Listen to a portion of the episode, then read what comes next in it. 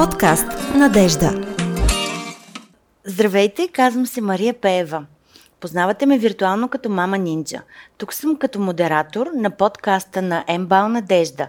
Надежда в мола, вие питате, специалистите отговарят.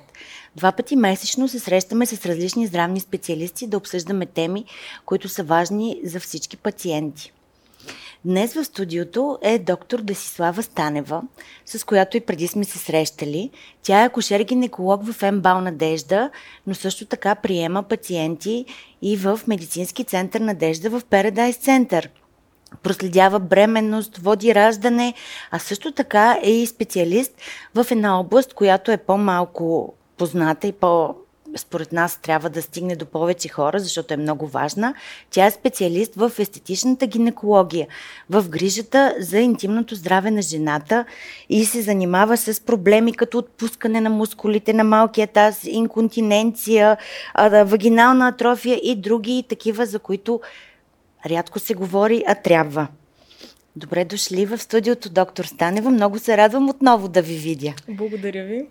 Нека да започнем първо с а, един по-общ преглед, с молба да ни разкажете какво точно представлява, какво е устройството на женската анатомия в малкия таз. Да ни кажете за влагалището, за тазовите мускули и а, как, а, какви промени настъпват в отделни периоди и състояния на жената с тези органи. Това е един много обширен, много дълъг въпрос. Най-общо може да го облечем в следната класификация. Женските полови органи се разделят на външни и на вътрешни полови органи. Външните полови органи, това са големите лаби, малките лаби, клитора, а, венериния хълм, известен като монс пубис, вестибулума, т.е. това е предверието на влагалището. А вътрешните полови органи, това са влагалище, матка, маточни тръби, яйчници. За тазовото дъно, когато говорим, тазово дъно е един обобщен термин а, и включва в себе си мускулите, които покриват а, пода на коремната кухина, но тук не са включени само мускули, а и фасциални обвивки и лигаменти, които държат органите в малкия таз на техните точни а, местоположения. А, така че да говорим за тазово дъно ще бъде доста, доста дълго, но това е в най-общи линии. Тазовото дъно, мускули, фасциални обвивки и лигаменти. А, тъй като темата на нашата днешна среща е решение за възстановяване на влагалището, е важно да обърнем внимание на анатомията на влагалището. Влагалището се състои от а, няколко слоя, най-общо казано а, мукоза, субмукоза, муск, мускулен слой е, и една съединителна тъкана обвивка, наречена адвентиция. Проблемите на влагалището са свързани основно с проблеми на мукозата и на субмукозата. Тоест, това е най-горния, най-повърхностния слой на влагалището и проблемите са свързани с изтъняването на този слой. С възрастта или, или вследствие на бременност и на раждания? С възрастта, в резултат на намаляване на количеството на естрогените в женски организъм, настъпва изтъняване на този слой. Освен с възрастта при някои заболявания, например онкологични заболявания, които са свързани с прием на медикаменти, които са антиестрогени, а, също така се наблюдава и подобно нещо след раждане а, в резултат на хормоналните промени, което е преходно. Тоест, през а, живота на жената неминуемо се случват някои от тези промени. Абсолютно. Да, да. Нека да започнем първо с една тема. Ние сме а, за инконтиненцията. А, тук мога да кажа, че има а, цял епизод от подкаста на Надежда, който можете да видите в а, който и да е от онлайн каналите или в Spotify да чуете.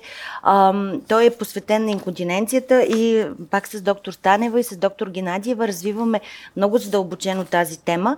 Така че ако искате много-много информация по нея, непременно го намерете. А сега тук бих искала просто да ви помоля по-накратко да ни кажете какво представлява инконтиненцията а, и какви, как може да се третира този проблем. В случая ние говорим за уринарна инконтиненция, която представлява неволево изпускане на урина. При какви условия се случва това? От това зависи как ще класифицираме уринарната инконтиненция. Известни са няколко типа. Тази, за която най-често говорим, е стрес инконтиненцията. Имаме повишаване на коренното налягане, например при кихане, кашляне, скачане и изпускане съответно на урина. Урината може да се изпуска под формата на капки или на струя. Имаме императивна инконтиненция, т.е. това е инконтиненция, когато жената получава остър позив за уриниране и изпуска урина или получава този позив, трябва веднага да намери туалетна наблизо, но няма да, да, такава да. и се напишка. Всичко това много понижава качеството на живот на жената. Напълно. Да, напълно. и как, какво може да се направи да се реши този въпрос? А, имаме и още типове инконтиненция, но това са най- най-често да, срещаните. Да, да. А, тези стрес и а, императивна инконтиненция могат да бъдат съчетани заедно. Тоест, имаме пациент, който има и двата типа проблем, и, два, и двата типа инконтиненция. Всяка му е малко, да, да. Да. Как да решим а, тези проблеми? Има множество варианти за решението на проблемите. За съжаление, не всеки от тях а, може да реши проблема на 100%. Имаме варианти за консервативно лечение. Например, при стрес инконтиненцията това са тренировките на тазовото дъно. Дали да, пациентката да, да, ще работи сама, дали ще прави кегел вкъщи, ще използва тазов тренажор за домашна употреба или ще използва друг тип а, тренажори, каквито имаме и ние. Нали, може да предоставим на пациентите в а, медицинския ни център. Това зависи от пациентката и нейното желание. Могат да бъдат поставени механични устройства в влагалището. Това са така наречените песари, като идеята на този песар е да поддържа нормалното положение на влагалищната стена, ако имаме съответно спадане, десцензус на влагалищната стена и нормално положение на уретрата. Защото при стрес инконтиненция проблемът е съответно къде се намира уретрата спрямо пикочния мехур, т.е. какъв е ъгъл, анатомичния ъгъл, който сключват тези две анатомични структури, уретра и пикочен мехур. А, при стрес и инконтиненция могат да бъдат а, дадени и медикаменти. За съжаление, докато пациентката приема тези медикаменти, отбелязва някакъв ефект. Спрели да, ги, да, всичко да. се връща в изходна да, да, да. позиция. А, нашите по-нови и най-силни оръжия в борбата с стрес и инконтиненцията е лазерната терапия на влагалище, която ние предлагаме на нашите пациенти. И една съвсем а, така нова услуга за нас, това е така наречения тред лифтинг на влагалището. Аз вече съм ви разказвала за лазерната терапия на България. Да, да. Ако желаете, ще ви разкажа отново, но бих искала да разкажа повече да, да, за... за, но, за новия метод. Да. Новия метод се състои в прилагането на едни специално изработени конци, конци, които се използват в естетичната дерматология, но тези конци са приспособени за приложение в интимната зона можем да третираме пациентки както с стрес инконтиненция, но в леко степена изява, така и пациенти с вагинална атрофия. Процедурата е мини-инвазивна, т.е. тя може да бъде направена в кабинета, използва се локално обезболяване, може да бъде направена по желание на пациентката в операционната, т.е. тя да заспи, да не помни нищо и да не, да не изпитва усещането от разтваряне на влагалището и дърпането на тъканите, когато слагаме тези конци. Прави се един много маничък отвор на предната и задната влагарична стена, малък, имам предвид 4-5 мм и със специална канюла се поставят тези конци под формата на ветрило на предната стена, когато говорим за стрес инконтиненция. Тук идеята е същата, както при лазерната терапия, за която съм ви разказвала, да подсилим еластиновите, колагеновите влакна и отделно около тези конци се образува една много финна фиброза, която а, има значение за нормалната статика, за нормалната позиция на предната стена и отново се връщаме в идеята за ъгъла между уретрата и пикочния мехур. Да, да. И понеже споменахте за вагиналната атрофия, от какво може да се получи вагинална атрофия и какви методи има да се реши този проблем? Може ли да се облегчи как? А вагиналната атрофия извинявам се, че пак ще се повторя, но това е станяването на епителя на влагалището. Причините са хормонални. Неминуемо, рано или късно в живота на жената настъпва момента на менопаузата. Тогава нивата на естрогените са ниски и щом нивата на естрогените са ниски, изтъняват първите, изтъняват целият слой на епителя. Това от своя страна води до дискомфорт, парене, сухота, рецидивиращи инфекции на влагалището. Какво може да направим ние? освен да използваме локално приложение на хормон, не при всички пациентки, разбира се, Локално това е- приложение. Да, локално приложение под формата на крем, под формата на свещички, глобули. Това е единия вариант. Разбира се, това не е приложимо при всички пациенти. Например, при пациентите с онкологична диагноза не можем да дадем винаги а, локално приложение на хормон. Има разработени устройства, които са на базата на радиофреквентна терапия за домашна употреба. Тоест пациентката може да си закупи такова устройство и да третира влагалището сама. Има вариант да използваме лазерната терапия, за която съм ви разказвала Да, да, вече, да. също за вагинална атрофия и този нов метод с За който за конците. и за Абсолютно. Конците съдържат и хиалуронова киселина, така че това е много, много важно. Тези конци, които слагаме на влагалището, не остават завинаги там, те се разграждат.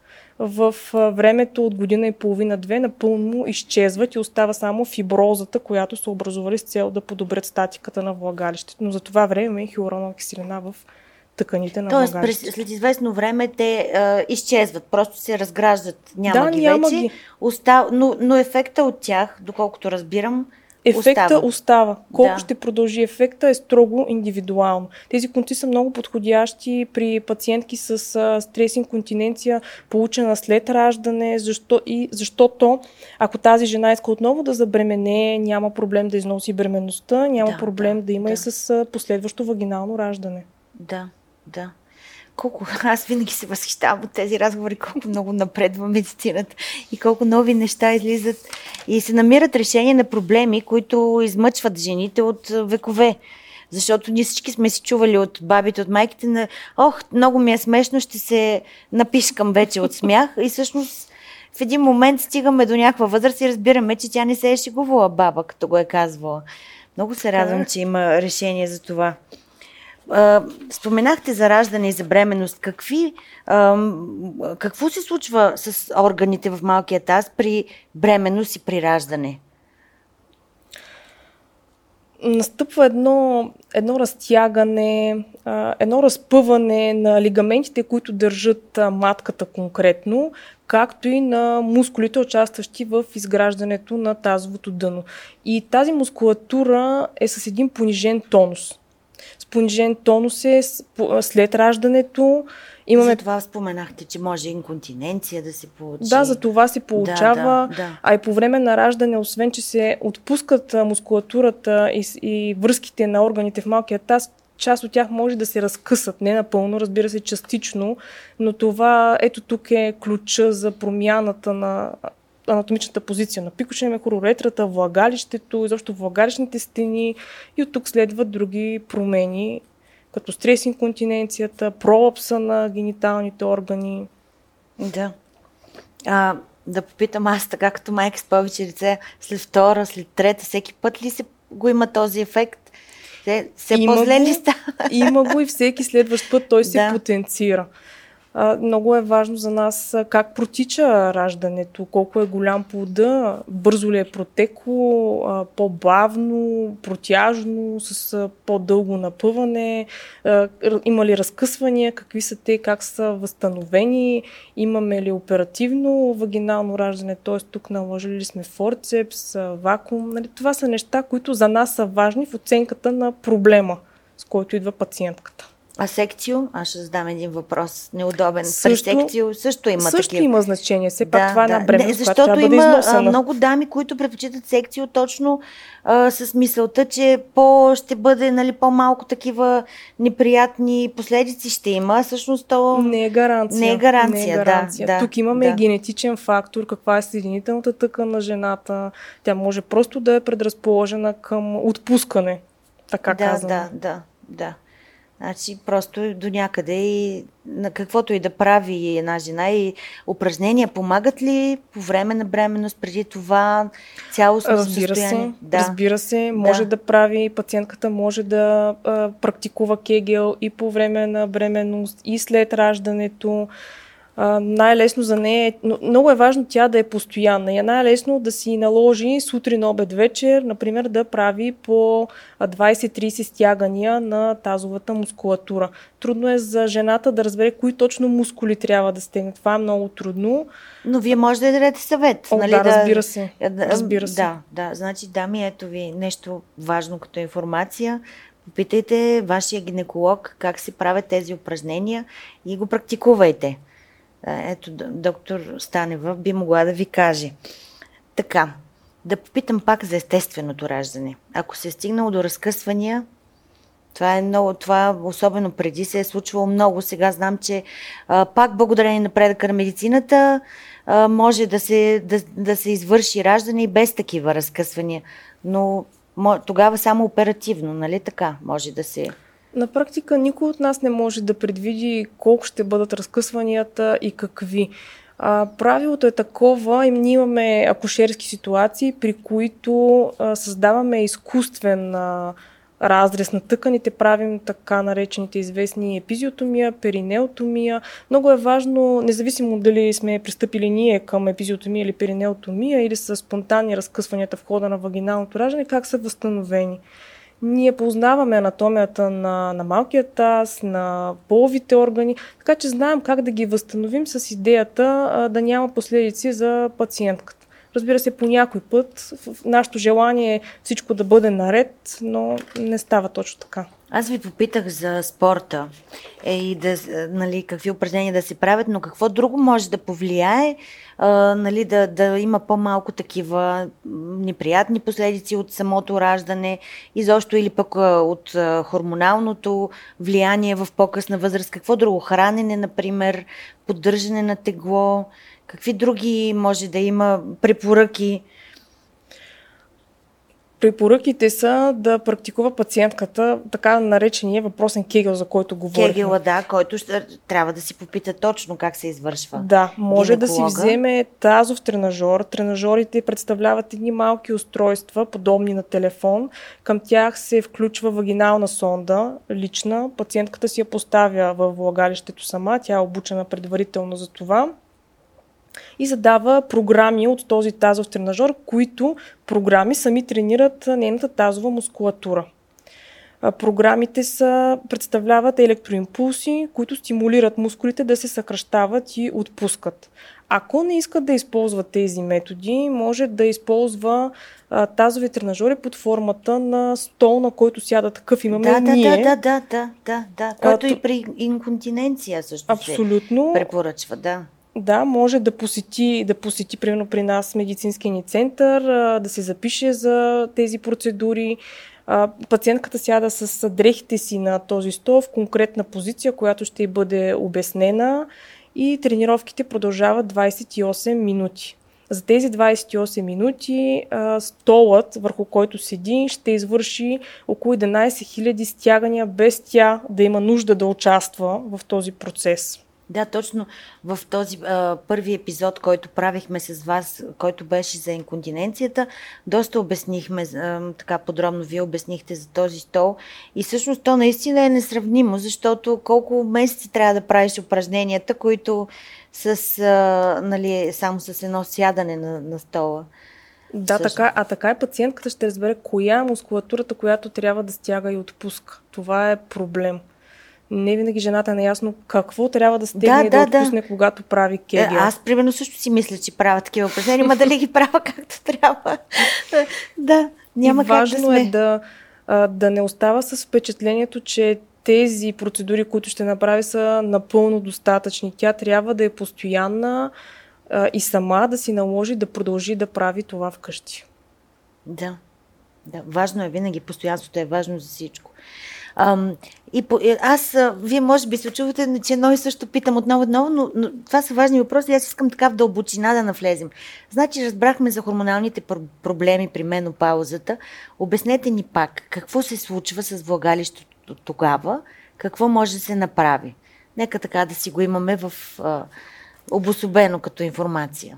А, когато пациентката е в менопауза, изпадне в това състояние, а, се намалява количеството на естрогени в нейното тяло.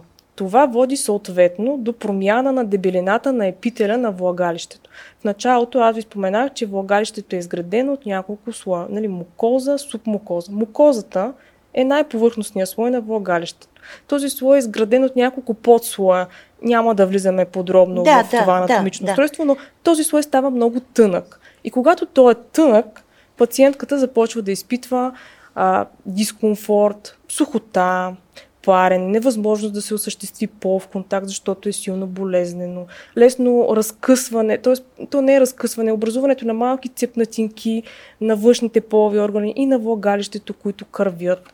И това е проблем и в ежедневието и в сексуалния живот. Какво може да направим? Ние разполагаме с набор от методи, с които може да третираме вагиналната атрофия. Един от тях е хиалуроновата терапия. Може да се аплицира хиалурон локално във влагалището и във външните полови органи. Може да направим лазерна терапия на Да, влагалището. за която Може говорихме. да приложим тредлифтинга, за който говорихме, въпросните конци, които слагаме. Можем а, да използваме локална терапия с хормони, глобули, които да, да, ето съдържат това исках да ви витамини. попитам. Това исках да ви попитам, защото говорихме така за оперативните методи. С хормоналната терапия, Хормоналната терапия е най-добре да бъде локална.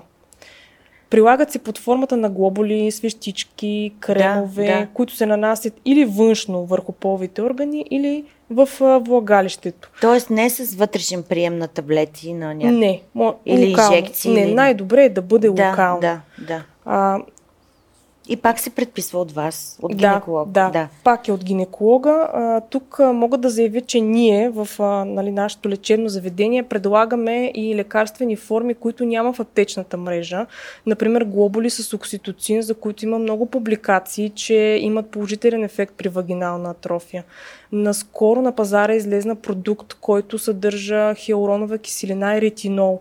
Нали, ретинол е една съставка, която Да, така да, да. доста нашумя в последните месеци и за, и за кожата, Да. за на лицето. за- Да, но ретинола, приложен вагинално, подпомага дейността на фибробластите да синтезират еластинови и колагенови влакна.